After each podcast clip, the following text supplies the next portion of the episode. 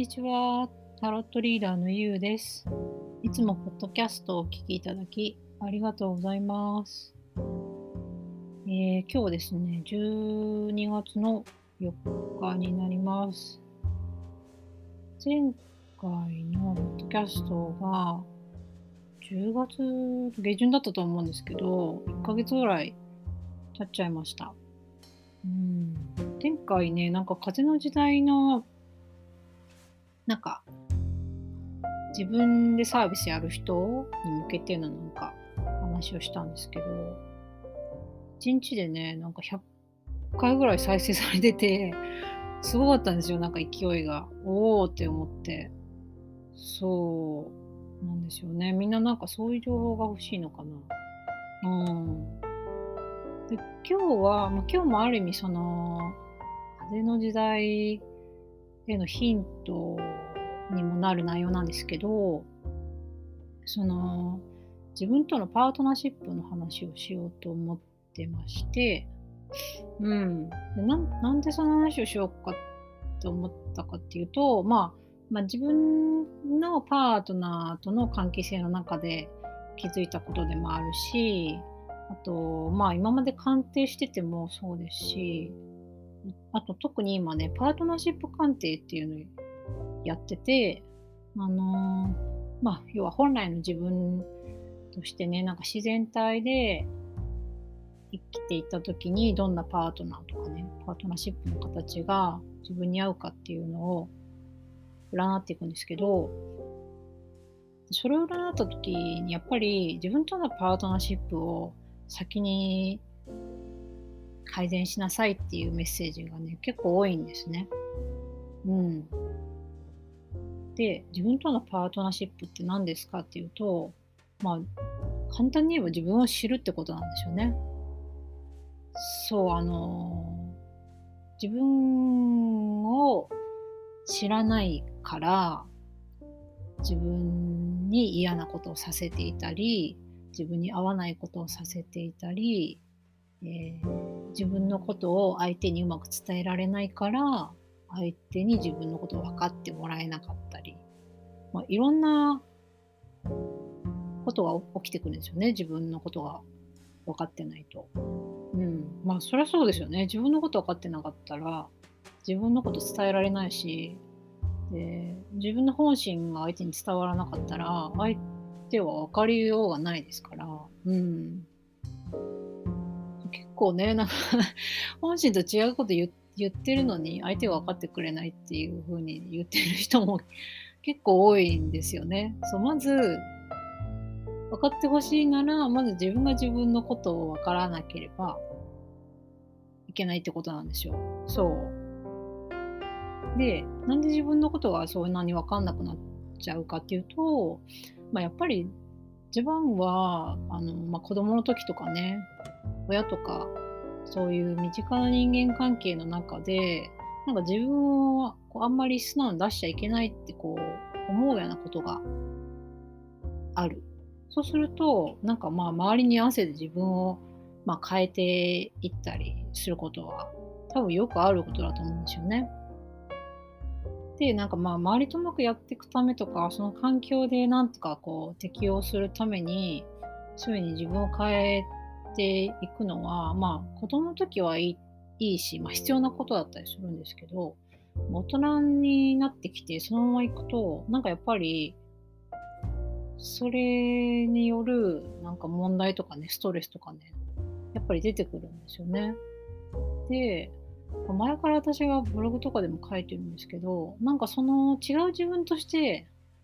なんか努力努力で、なんとかやってこれるのっって30代やっぱり中盤ぐらいまででもうそれ以降になると結構なんかねいろいろ我慢できなくなってくるんですよ。そう私がまあ、まあ、自分はそうだったんですけどなんかこうできないことやるっていうのがなんか無理ができなくなってきたりなんかそれまで抑え込んでた自分がなんかね抑え込めなくなってきちゃったりとかし始めるのがなんか30代中盤かなと自分は思ってますね。うん。なんかね、なんかずっとこう人生モヤモヤしてるなって人は、やっぱり自分の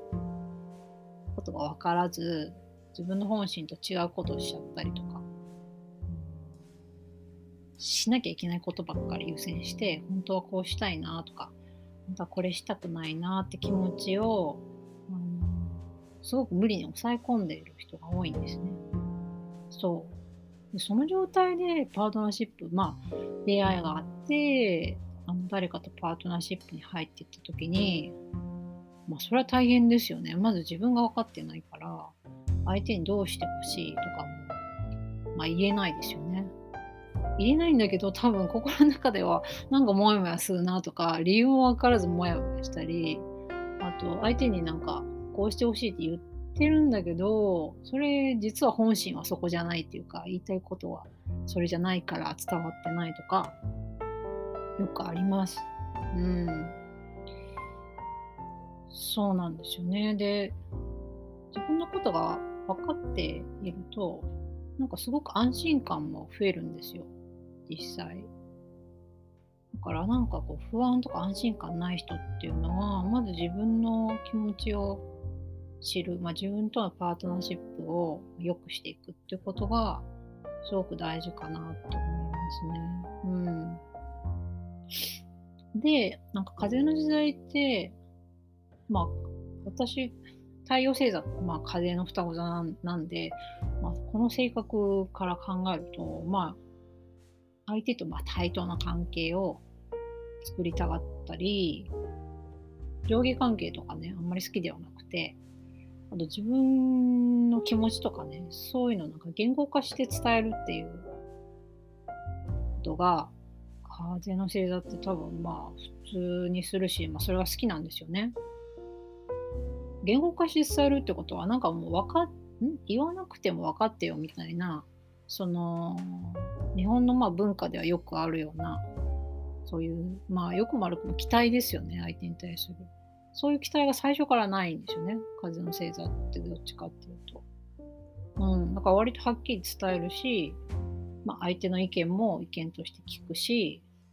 話し合ってなんかこう落としどころを見つけるような、うん、やり方を好むっていうのはあります。だからそれ風の時代がもしこれからそういう感じになっていくんだとしたらなんかこう自分の気持ちを伝えるなんか自分をプレゼンするっていうのが多分重要になってくるんですよ。気持ちをやっぱ言語化して伝える自分はどういう人でどういうことが好きでどういうふうに思っててみたいなのがすごい大事になってくると思うんですね。うん。まあ、自分でサービスやるっていう前回の話でも多分あったんですけど自分出していく必要があるんですよ。自分の人間性とか個性とか。だ出していく時にやっぱねそもそも自分が分かってないと出せんっていうのがあるからなんか結局、まあ、気持ちを言語化するのもそうなんですけどやっぱ自分を知るってとこに、まあ、結局戻ってくんですよね。そこが重要ってこと。なので、そう、自分とのパートナーシップをやりましょうっていうことですね。うん。そうですね。私は、なんか、そう私、開放性がジャズだから、自分自身のハウスになんかもやっとする開放性が入ってるから、なんか自分がすごい曖昧で、自分の輪郭が曖昧で、長らく自分のことよくわかんなかったんですけど、もう占いが好きだったから占いでこう自分ってどういう人なのかなって掘ってったりとかそうしていったりタロットに聞いたりとかしてなんかそういうツールみたいなのを使って自分を掘っていって出していってあ本当に自分ってそうい人なんだなってこうみんなの反応を見ながら分かってきたっていうのはあります。うん、だからじゃあ自分とのパートナーシップ作る改善するために自分を知るにはどうしたらいいんですかっていうと、まあ、本当手っ取り早いのはね、まあ、占いって手っ取り早いです、本当に。うん。そう。自分の性格にはこういう傾向があるっていうのが知るっていうことですよね。あとは、もう他の人に聞く。あのね、自分のことやっぱ自分でわかるのって難しくて、特に最初のとっかかりは他の人に聞いた方がいいかも。うん。あと、まあ、自分の好き嫌い、自分を知るっていうことの中の結構大事な、自分の好きとか嫌いとかやりたいことを知るっていう部分だと、結構やってみないと分かんないっていうのあるんですよ。私がそうだったんですけど、からやっぱり気になることを実際やってみて自分がそれで楽しいかなとか満たされるかなとかなんか試してみるっていうのは大事ですね。そう。だから何もしないでぼーっとして自分のこと分かるかっていうと分かんないですね。だから何かしてみる必要はあるしそれは何かって言ったら占いしたり気になることやってみたりうん、するっていうことかなと思います。うん。今思いつく限りではそんな感じかな。他にね、なんかそういう方法あれば、それ試してもいいですし。うん。ですね。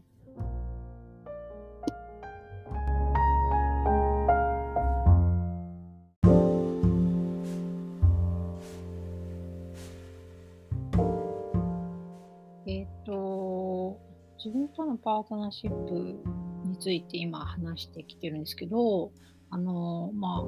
前半、今まで話したとこって自分について知るってとこだったんですけど、あの、重要なのは結構この後で、自分を知った後、それを受け入れるっていうのも、すごく自分とのパートナーシップで重要になってきます。うん。まあ、そもそもその自分を見失った原因ってなんか自分のそういう素の部分が出しちゃダメなんだってこう思った思っちゃったことは勘違いしちゃったことがきっかけだったりするのでその、まあ、自分を知ってった時に受け入れがたい自分っていうのが出てくるわけですよ。うん、もちろんいい部分もねいっぱい出てくるんですけど自分の中でこれはダメだなとか出しちゃダメだなって思ってるところがまあ出てくるわけじゃないですか。だから結構その受け入れるっていうプロセスがのところでなんかこううーってとどまっちゃう人が多分多いと思うんですね。そう。まあ私の場合だったら、まあ、やっぱほんと決まった時間に決まった場所に行くっていうのは本当嫌いだったから子供の時。でもまあそれをなんとか自分で強制して会社行ったり学校行ってたりしたんですけどなんかそれをね受け入れる時にうーそれを受け入れてしまったら会社に行けないじゃないかみたいな。もう社会に適応できないわみたいな。その悶絶したんですよ。本当に、まあ、でも何て言うかもうそれで無理させて会社でも辞めちゃったりとかになってたからもう結局それそっちの方が迷惑だなっていうのもあって開き直ったんですよね。もう仕方ないと。自分はそうなんだから仕方ないと。もうあのずーっと会社に行かないわけじゃないけどもう行かせようとするのはやめようと思ってあの一回やめてみたんですよね受け入れて。そう。でそしたら、もうすごい楽になった、安心感もあったし、楽になったのもあるし、その空いた時間でなんか好きなことをしようってななって、タロットに出会ったっていうのがあったんですよね。で、なんていうかね、これが不思議なことになんかこう自分がダメだと思ってて、それをしちゃいけないとか、しなきゃいけないとか、なんかそういうふうに、こう自分に強制させてることをなんかやめてみると、いなんかそれを一切ややんない自分でいるかっていうと、やってもいいかなっていう 自分が出てくるんですよね。これ、これ本当不思議なんですけど。そう。うん。例えば、あとなんか私、あ、そうそう、だから受け入れたら、会社に行くのもいいかなみたいな、たまに通うのもいいかなみたいな 自分も出てきて、そう、なんか、あそういうことねっていう思ったんですよね。なんか強制されてんのが嫌だったのかな。うんまあ、例えばだからあとなんか料理ってしなきゃいけないとかって思ってたんですけどなんか女性は料理しなきゃいけないとか思ってたからうんしたくないうーっていう自分がいたんですけどもうしなくてもいいやと思ってなんかめちゃめちゃキッチン狭い部屋とかに住んだらたまにはしてもいいかなみたいな。でしたらあなんか結構自分が本当にしたい時にする分には料理も楽しいなみたいに思ったんですよね。そうそう思う自分がいてそれもびっくりでなんかだからやっぱり人ってて言ったらいいんだろう。やっぱり自分のしたい時にする分にはできるししたいんですよね。でもなんか強制されるから嫌いになるのもあるし一切したくないっていうかたくなになっちゃうのもあるあって。だからなんかこう自分のこうしたくないとかっていう気持ちがもし本来の自分で出てきた時になんかもうそこを受け入れてあげると意外とその先に、まあ、それまたしてもいいかなみたいな自分が出てくるっていうのあります。うん。これは本当不思議なんですけど。そうそうそうそうそうそうそうそう。なんですよね。エクセルとかね、私は本当嫌いなんですけど、まあ、あの、個人事業主だから、確定申告とかです、ね、まあ、ポチポチ数字打たなきゃいけない時あるんですけど、なんかね、それ別にやります。なんか、うん、毎毎日仕事行って強制強制されたら、なんか、は嫌なんですけど、まあ、自分のために必要な時にやるのは、別になんかそんなに嫌じゃないですよね。だから、あのー、そうですね。自分とのパートナーシップを作ったり改善するために自分を知ってていた時にあこれこんな自分ダメだろうとかこれは社会不適合でしょうとかククズ人間のクズですよみたいな なんか自分の部分が出てきても一旦それをもう悶絶しながらもいいよいいよいいいいそれでもいいよみたいな感じでもうありありありみたいな感じでねあの受け入れちゃってみてください。うん。そうすると、なんかね、変わってきますその後、心境が。うん。やってもいいかもみたいな自分が出てきたり、なんかやんなくてもいいんだなっていう選択肢を、嫌なことやんなくてもいいんだって選択肢を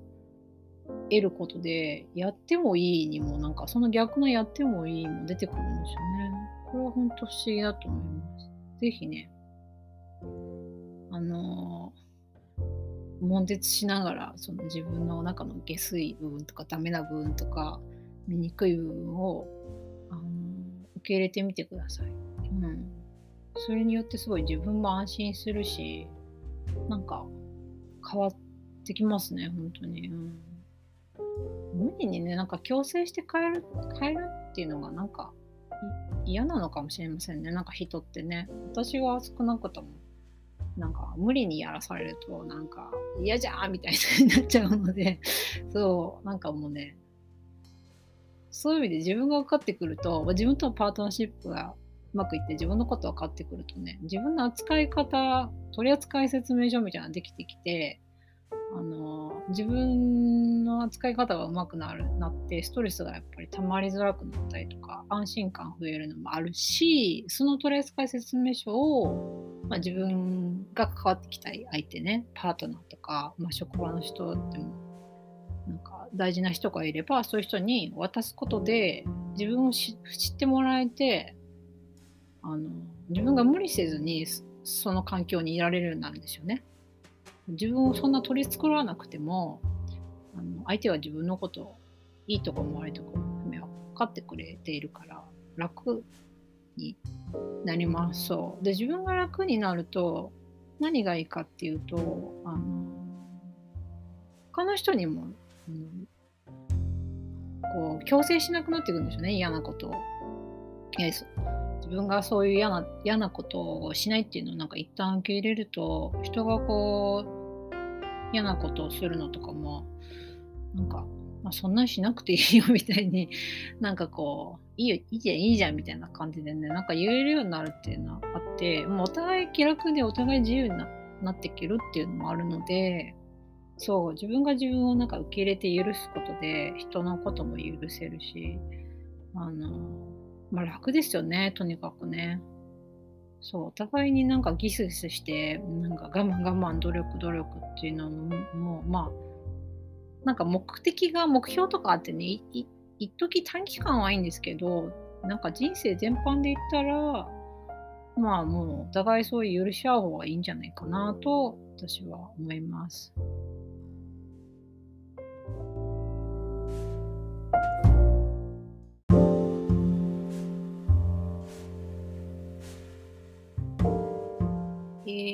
今日は